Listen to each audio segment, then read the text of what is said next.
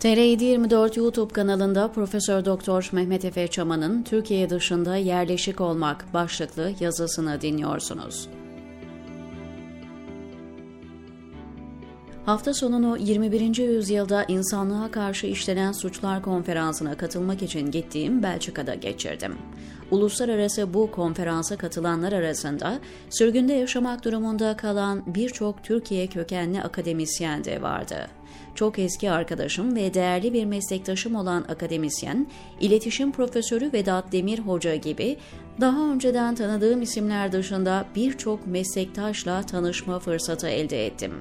Solidarity with Others adlı Belçika merkezli sivil toplum kuruluşu tarafından düzenlenen bu konferansta Türkiye'de otoriterleşme dinamikleriyle sistemik insan hakları ihlallerini ele alan akademik bir sunum yaptım. Yıllar sonra yeniden özgürce bir başka ülkeye gidip akademik bir faaliyete katılmak gerçekten çok özel ve güzeldi. Leuven Üniversitesi dünyanın en önde gelen akademik kurumlarından biri. Bir araştırma üniversitesi ve dünyada ilk 50 en iyi üniversite arasında. Bu üniversiteyle bağlantılı bir konferansa katılmanın onuru dışında insan hakları mağduriyetlerini akademik bir bağlamda ele almakta ayrıca çok önemliydi ve gerekliydi.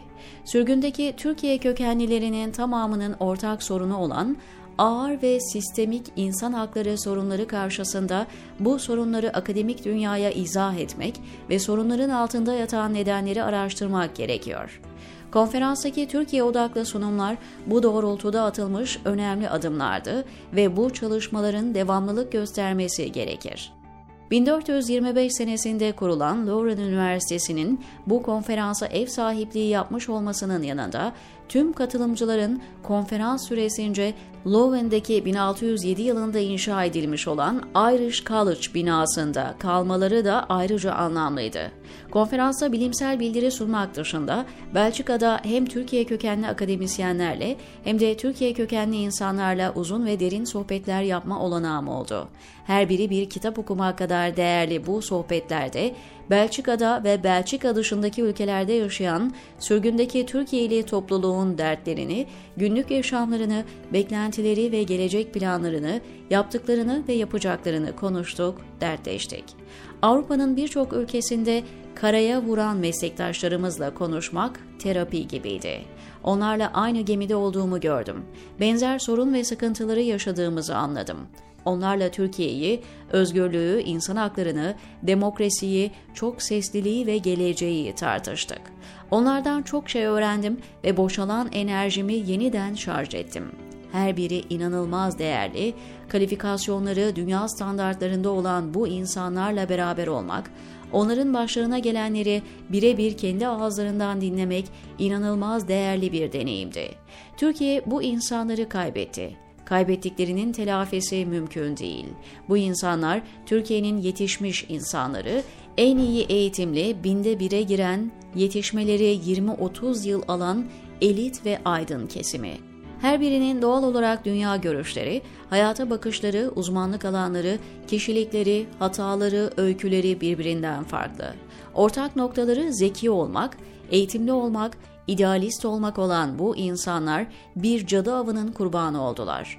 Ne acıdır ki kimse onların başlarına gelenleri önemsemedi. Rakamlara indirgendiler. Aileleriyle birlikte büyük bir zulme ve adaletsizliğe uğradılar.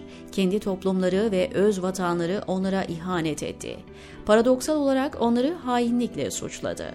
Oysa asıl hainlik onlara, onların ailelerine, en başta da çocuklarına yapılanlardı. Irish College'ın 1607'de yapılan kalın ve eski duvarları bu tanık oldukları hikayeler karşısında neler hissetti? 416 yıldır ayakta olan bu yapı hiç bu tür zulüm hikayeleri dinlemiş miydi? O konuşmalar esnasında meslektaşlarımın gücüne ve dirayetine duyduğum saygının yanı sıra işte bunu düşündüm. Brüksel'de sadece akademisyenlerle bir araya gelmedim. Aynı zamanda gazetemizi hayatta tutan ana omurgayla Brüksel tesislerinde çalışan değerli meslektaşlarımla bir araya geldim. İsimlerini buraya yazmak istemiyorum çünkü onlar da her ne kadar bunu tebessümlerinin arkasına saklamaya çalışsalar da tıpkı bilim insanı kardeşleri gibi büyük baskılar altındalar. Zulüm hepimizi vurdu ama galiba en çok onları vurdu.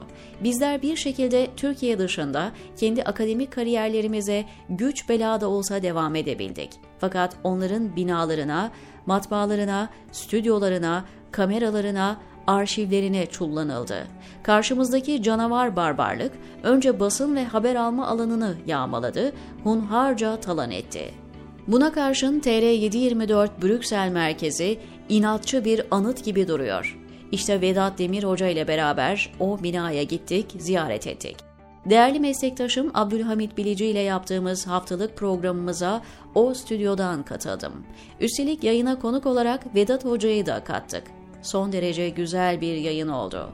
İlk kez o stüdyodan yayına katılmak ve Türkiye'den alışık olduğumuz profesyonellikte muhteşem bir teknik altyapıyla ve deneyimli gazeteci ve teknik ekipteki dostlarımızla birlikte birkaç saat geçirmek çok güzeldi. Program sonrası bize yaptıkları muhteşem kahvaltı da unutulmaz anılardan biri oldu. Ekip sağ olsunlar bizi Brüksel'in en güzel yerlerine götürdüler. Ayrıca Belçika'daki birçok Türkiye kökenli insanla bir araya geldik. Onlarla konuştuk, dertleştik.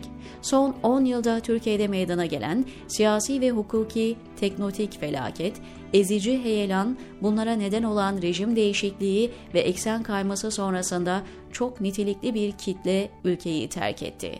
Bu insanların Belçika'da kendi yaşamlarını yeniden inşa ettiklerini, entegrasyonlarına büyük mesafeler kat ettiklerini, vatandaş veya kalıcı oturum sahibi olduklarını, çocuklarının eğitim yaşamlarında büyük başarılara imza attıklarını gözlemlemek çok güzeldi. Ayrıca muhteşem lezzetler tatma fırsatı bulduğumuz Nezih Kebapçı'da ve Çankaya Pastanesi'ndeki candan ağırlama ve misafirperverlik için çok teşekkür ediyorum. Okurlarımdan Brüksel'e yolu düşenlerin mutlaka uğramaları gereken yerler olduğunu da belirtmek istiyorum.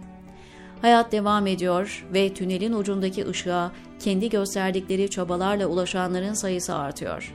İnsan hakları, hukuk ve demokrasi mücadelesi çeşitli platformlarda devam ediyor. Bu mücadelede akademi ve özgür gazetecilik alanlarındaki çabalar elbette önemli. Fakat aynı şekilde önemli olan Türkiye'deki rejime inat, hayata devam etmek ve tutunmak, hayatın tüm alanlarında daha fazla başarılı olmaya çalışmak, diyor Mehmet Efe Çaman TR724'deki köşesinde.